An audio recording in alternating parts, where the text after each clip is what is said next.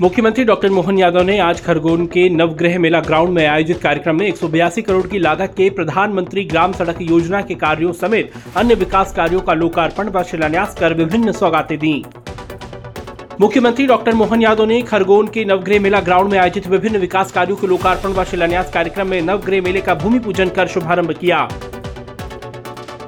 खरगोन में आयोजित कार्यक्रम में मुख्यमंत्री जी ने कहा कि सबके मन में एक ही संकल्प है कि हमारे माननीय प्रधानमंत्री श्री नरेंद्र मोदी जी के सपनों के भारत के संकल्प को साकार करने के लिए जान की बाजी भी लगानी पड़े तो पीछे नहीं हटेंगे।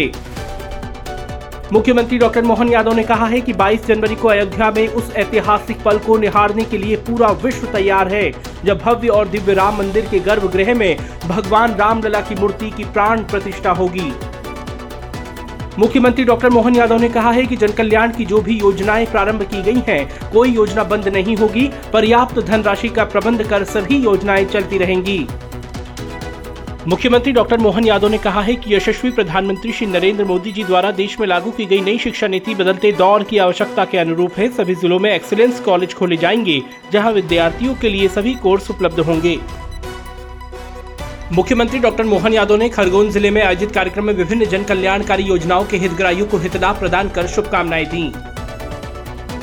मुख्यमंत्री डॉक्टर मोहन यादव का खरगोन में आयोजित जन आभार यात्रा में नागरिकों ने पुष्प वर्षा कर आत्मीय स्वागत व अभिनंदन किया। मुख्यमंत्री जी ने भी उपस्थित जन समूह का अभिवादन स्वीकार किया। मुख्यमंत्री डॉक्टर मोहन यादव ने आज कलेक्टर कार्यालय खरगोन में आयोजित इंदौर संभाग की समीक्षा बैठक में जनप्रतिनिधियों एवं वरिष्ठ अधिकारियों के साथ कानून व्यवस्था, प्रगति तथा विकास से जुड़े महत्वपूर्ण विषयों पर विस्तार से चर्चा की और आवश्यक दिशा निर्देश दिए।